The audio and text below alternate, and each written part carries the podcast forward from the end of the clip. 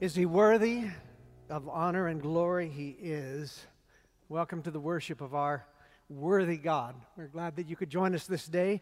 I sure hope that uh, you were with us last week. I know that a bunch of you were because, man, this place was packed out. I can't remember in my 36 years here a kickoff Sunday that was more inspiring, more energized than the one that we shared last week together. The place was packed out, the energy was through the roof, the worship, the music, the baptisms, the food. I know all of you took advantage of the bouncy houses afterwards.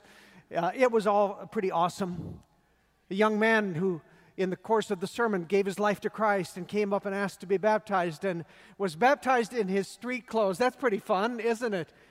And, uh, and I, for me, a personal highlight was when I got to sit down with the kids and have a sermon together over here. We were packed in together. There's a picture of us. Uh, I loved it when some of them were putting their hands on my head to, to bless me. And uh, the blessings of those little ones, that means a lot. A bunch of us have been praying, I hope all of you, for revival. I don't know. Last Sunday tasted a little bit like some revival to me. I don't know about, about you. So this morning we continue in our uh, launch of our new and exciting program year. And I want to tell you a story that some of you might have heard before. About 20 years ago, I was invited to speak at a conference in Texas, and I took my whole family along. And we were going to stay with a pastor who was a friend of mine and whose house I had only visited one time. Our flight was delayed the car rental was delayed. So by the time that we rolled up to the house, it was late and it was dark, and we had two exhausted kids and two exhausted parents. I went to, uh, I went to the door and knocked several times, and to my frustration and consternation, there was no answer. So I called my 10 year old daughter Rachel over, and I said, Rachel, I want you to knock on this door and keep knocking until someone answers, and I'm going to go and unload the car. So Rachel eagerly and dutifully jumped in and began to pound away on the door as I returned to the car. But a few moments later, I heard a plaintive, Daddy. And I looked over, and there stood a confused and angry man in his pajamas whom I had never met before in my life. We were at the wrong house at 2 o'clock in the morning. But Rachel had fulfilled her assignment to pound on that door until she finally got an answer. This morning, we discover a woman with the same kind of persistence as Jesus teaches us a parable on prayer. And I want us to unpack it together as we continue in our journey through the wonderful gospel of Luke. So turn with me to Luke chapter 18, very first verse. Luke chapter 18, verse 1. And Jesus told them in a parable to the effect that they ought always to pray and not lose heart. He said, In a certain city, there was a judge who fe- neither feared God nor respected man. And there was a widow in that city who kept coming to him, saying, Give me justice against my adversary. For a while he refused, but afterward he said to himself, Though I neither fear God nor respect man, Yet because this widow keeps bothering me, I will give her justice so, so that she will not beat me down by her continual coming. And Jesus said, Hear what the unrighteous judge says. And will not God give justice to his elect who cry out to him day and night? Will he delay long over them? I tell you, he will give justice to them speedily. Nevertheless, when the Son of Man comes, will he find faith on the earth? This is the word of the Lord. We kind of switched things up a little bit. Last week, we actually looked at a, uh, the next part of this chapter because the passage about kids was so perfect for a Sunday where we were focused on kids. But we looked at what I described as the uniquely Christian doctrine. What was that doctrine? Grace. Say grace. Grace. Grace is God's undeserved favor, and it is a uniquely Christian doctrine. Every other religion teaches us that we must earn God's love. Jesus teaches us that God loves us already just the way we are, and He comes to us with the offer of salvation. That is grace. But chapter 18, where we are today, begins with a story of grit. So I think it's actually a combination of grit and grace in this chapter. Today, it's about toughness, it's about resilience, it's about persistence, it's perseverance, it's grit. The woman in this story had grit. And Jesus, Jesus uses this parable to teach us about prayer. In fact, Luke tells us exactly what Jesus hoped to derive from this parable with verse 1. Luke tells us that Jesus told them a parable to the effect that they ought always to pray and not lose heart. Pray and never lose heart. Pray and never give up. Never stop pounding on heaven's door no matter what. That is grit. The setting is a courtroom. The first player is a judge, and he is not a nice guy. He is corrupt, he is immoral, he is self serving, he abuses his power, he has no respect for God, no, no respect, no fear of God, no respect for humanity. And we assume that he is taking advantage of his authority to line his pockets and benefit his allies, as unjust judges can do. Justice is the last concern on this guy's mind, and that's character A. Character B is a woman, and already she is at, at a disadvantage in her patriarchal society. Ordinarily, it would be a man who was making an appeal before a judge, but she is a widow, and apparently a widow who doesn't even have sons to make her case. So there is no man to plead her case. So she has to make her own appeal. She has been wronged and it appears significantly wrong. Someone has abused her, and she wants vindication, and she has no one to advocate for her. So she appears before the judge and she seeks justice, vindication. But we are told she's denied. In fact, the Greek word that describes this is, suggests that not only does the judge not help her, he has no interest. He has no intention of ever helping her. Perhaps because he knows that she's never going to give him the kind of bribe that he requires. Perhaps her adversary was one of his political cronies. Whatever it is, she comes before him for justice, and what she gets is a big fat forget about it. A big fat forget about it. But she doesn't forget about it.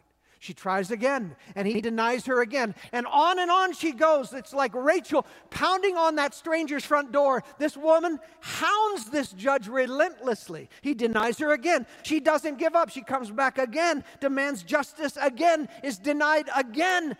But as one commentator put it, she is like dripping water on the sandstone. She will not relent. She has, in other words, what? Grit. She has grit. And finally, the judge cries, Uncle. He has a conversation with himself. He says, Though I neither fear God nor respect man, yet because this widow keeps bothering me, I will give her justice so that she will not beat me down by her continual coming.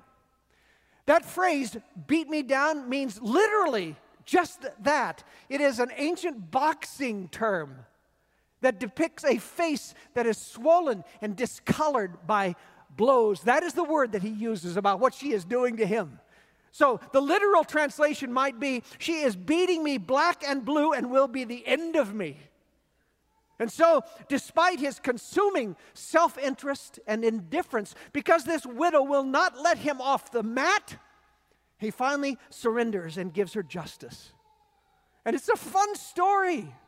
It's the image of this helpless woman who is haranguing a, a powerful, corrupt judge until he capitulates. It's very satisfying, isn't it? It's also a little bit disturbing when you think about it, because this is a parable about prayer. And if it is, then whom does that correct, uh, corrupt judge represent in the story? Ooh, God, right? One of my life group members said, Are you saying that we just keep pounding on God until finally we, we wear him down? That's a great question. And Jesus goes on to answer it in verse 6. Jesus said, Hear what the unrighteous judge says, and will not God give justice to his elect who cry to him day and night. Will he delay long over them? I tell you, he will give justice to them speedily. Obviously, Jesus isn't saying that God is unrighteous. This parable is what is known as a lesser to greater parable.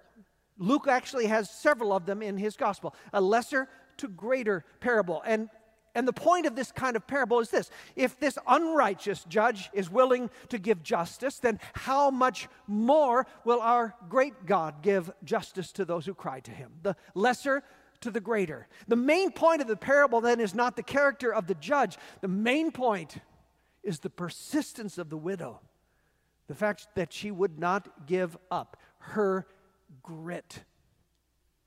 And I refer you back to the opening verse. Jesus told them a parable to the effect that they ought always to pray and not lose heart. I think those are the two points for us today out of this story. Pray always, do not lose heart. Pray, don't give up. Pray, don't stop praying. Pray, no matter how hopeless or helpless it might appear. Pray, pound on heaven's door. Don't let God rest. Pester Him with your prayers until you get your way. And I know that sounds a little uncomfortable to some of us Christian types. I mean, it doesn't quite sound right. Shouldn't we trust that God, God's ways are best? Yes, of course. Shouldn't we submit to whatever God hands out to us? Yes, of course. Shouldn't we pray like Jesus did, Thy will be done? Yes, of course. I guess. And yet, here in this teaching, Jesus seems to be saying, I want you to have grit.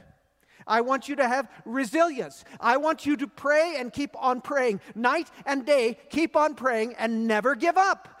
Jesus is teaching us here in this parable to pray constantly and pray hopefully. Pray constantly, pray hopefully. First of all, constantly. Verse 1 says we ought to always pray.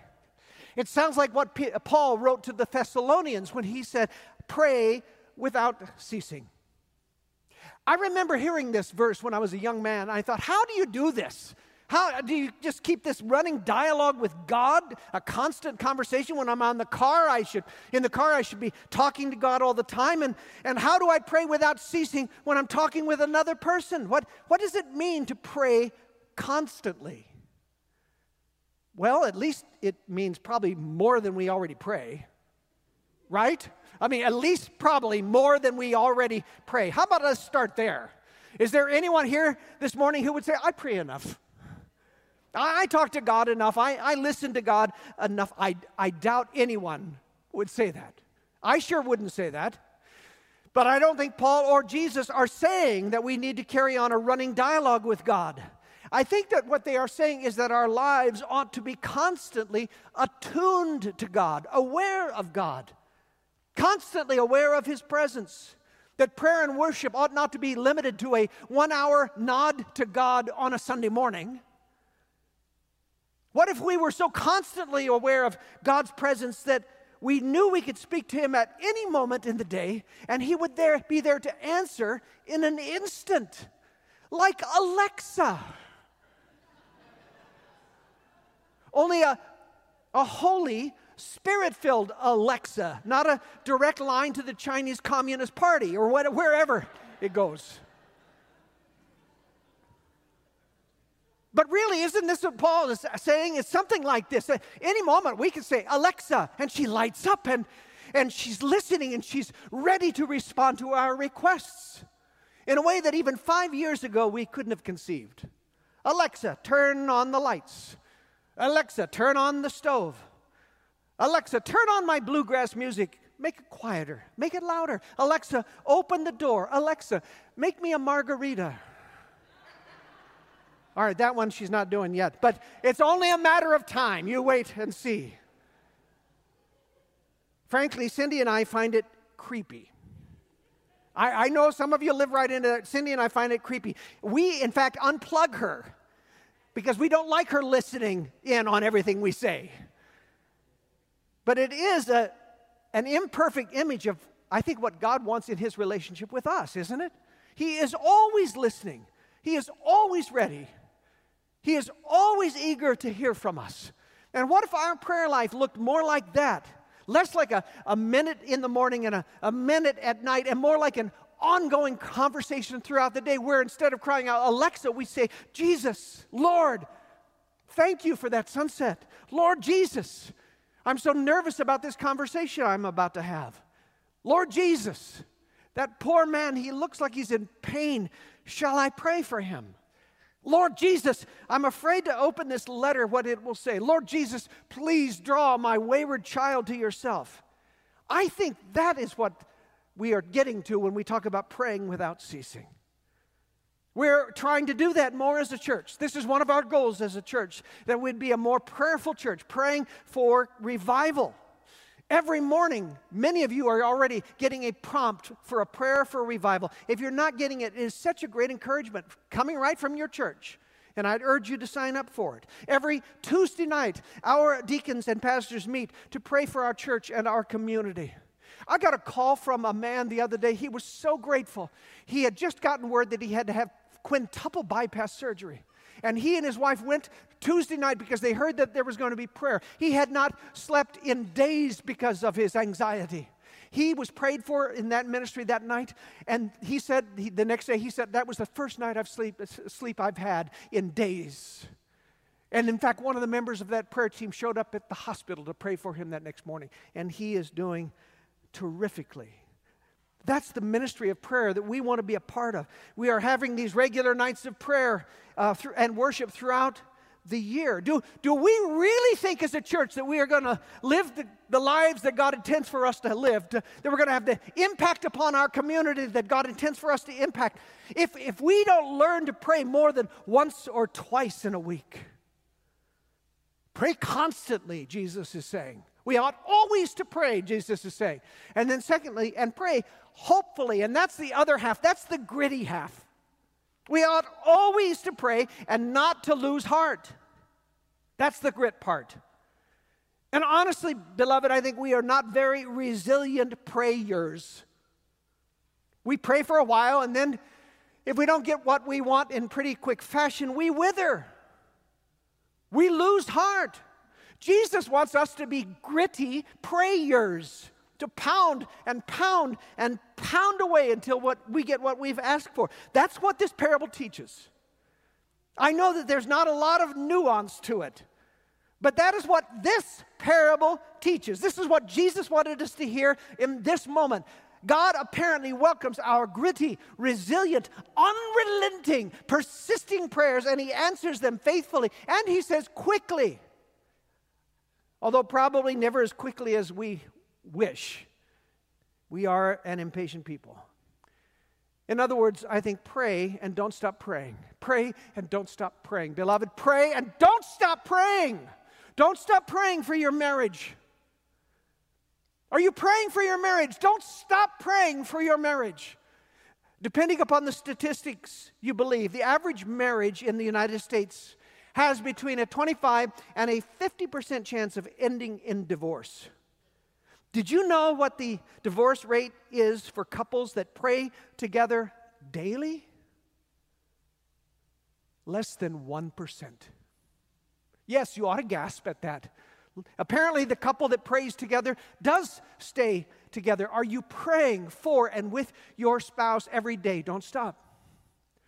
Don't stop praying for your kids. If ever there was going to be prayer for our kids, don't stop praying today for our kids. This culture is trying to steal them away. For the friends that they are making, for the things that they are learning, for the teachers from whom they are learning those things.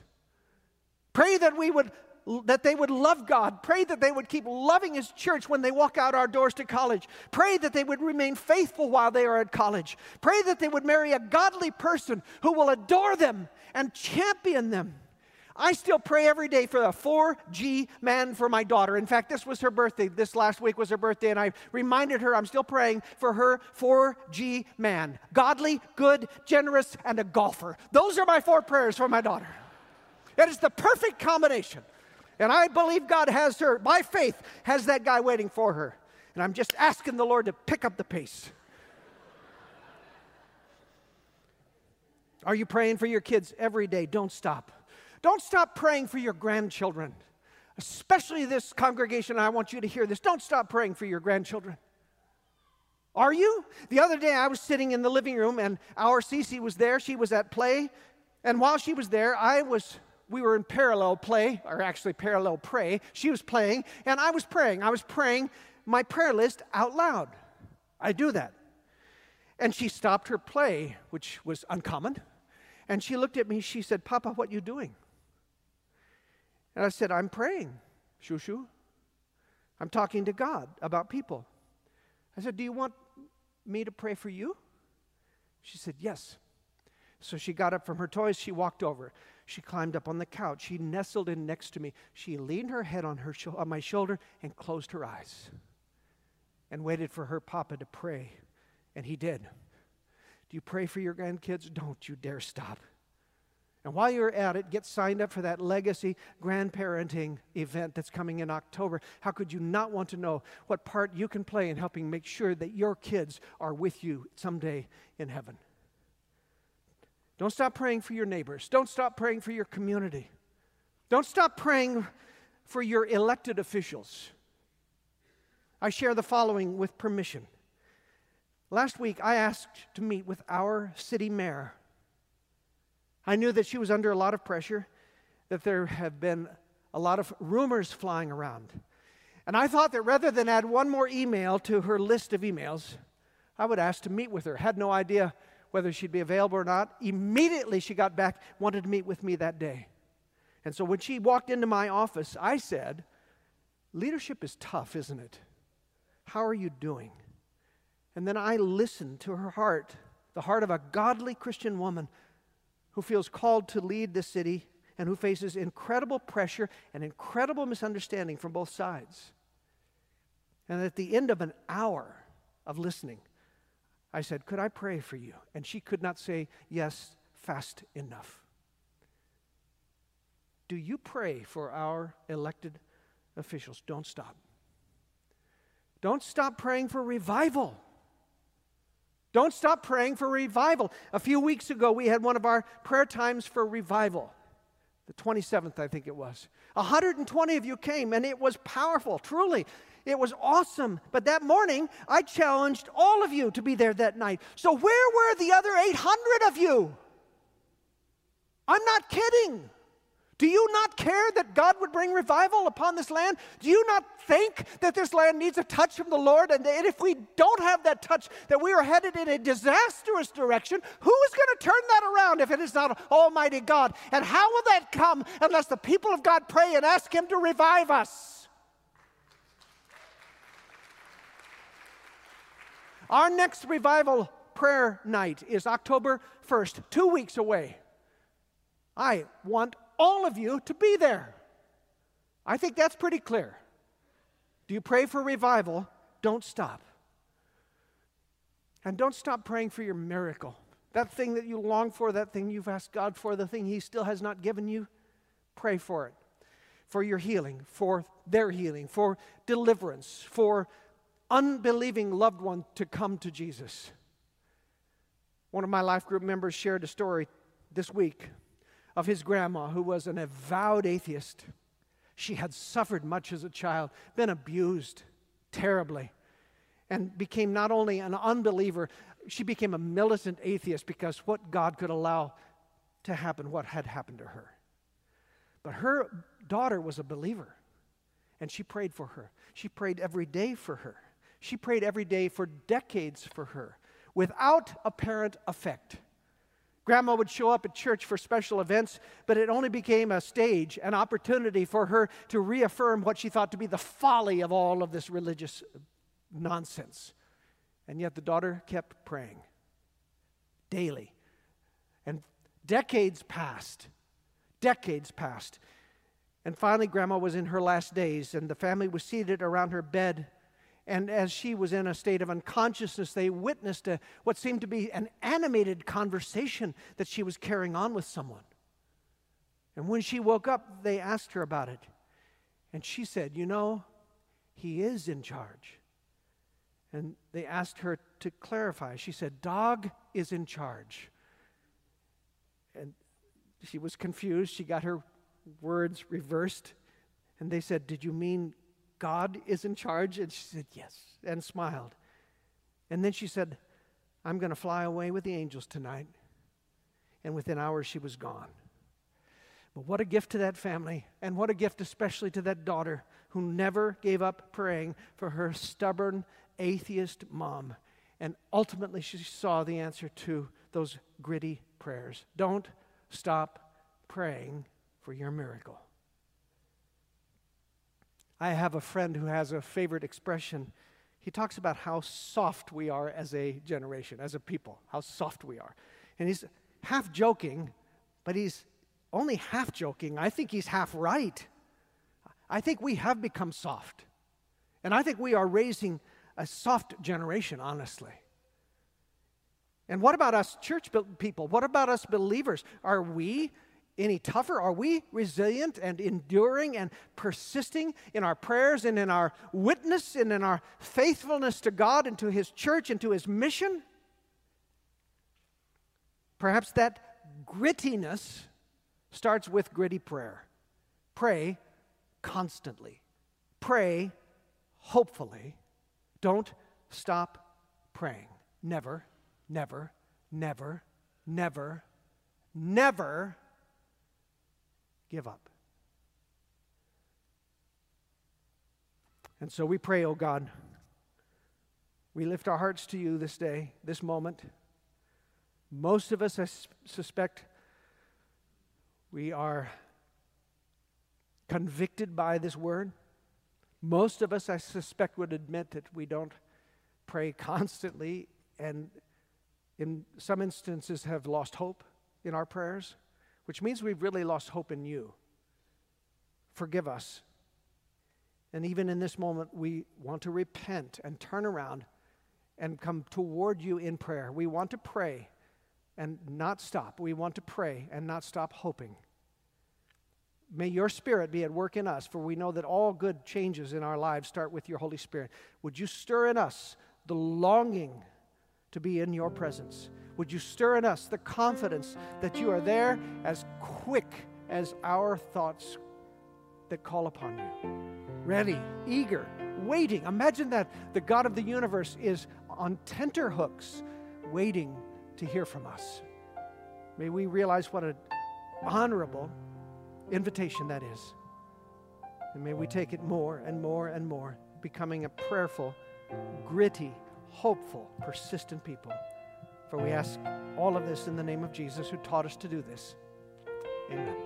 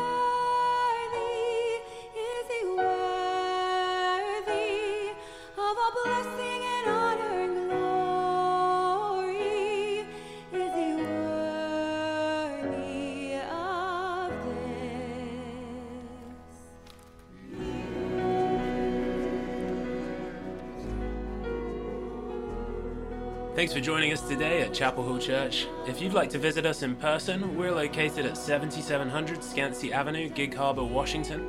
Our worship services are Sundays at 9 and 10:30. We hope to see you there. To learn more about our upcoming events, visit us online at chapelhillpc.org.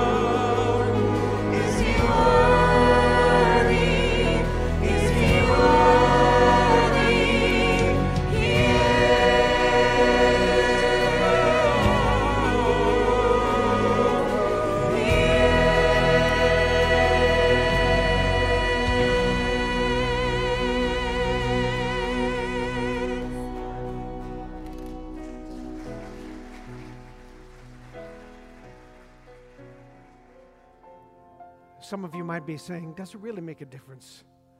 My meager prayers, do they really make a difference at all? Charles Spurgeon, who was the great 19th century English preacher, once said, Prayer is the slender nerve that moves the omnipotence of God. Prayer is the slender nerve that moves the omnipotence of God. And if we're going to trust Jesus, well, that's what he said in this parable today. So, what's the next step, the next prayer step that you might take? Pray with your spouse today for the first time in years. Pray for that grandchild. Join us Tuesday night in the prayer chapel at 6 o'clock for prayer. Is that right? 6 o'clock? Did I get Sharon? Yep. Join us October 1st all of us. I know all of us, no one will dare not be there. We're going to take pictures. And then I'm going to compare them next Sunday to, to the, to the no. Pray without ceasing. Pray hopefully. That is the call of Jesus upon our lives today.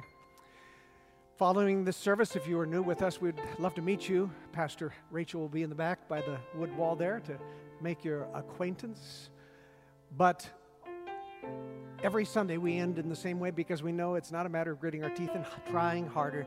It's a, about the work of the Spirit in our lives. And so raise your hands and let's get a refill. The Lord bless you and keep you. The Lord make his face to shine upon you and be gracious unto you.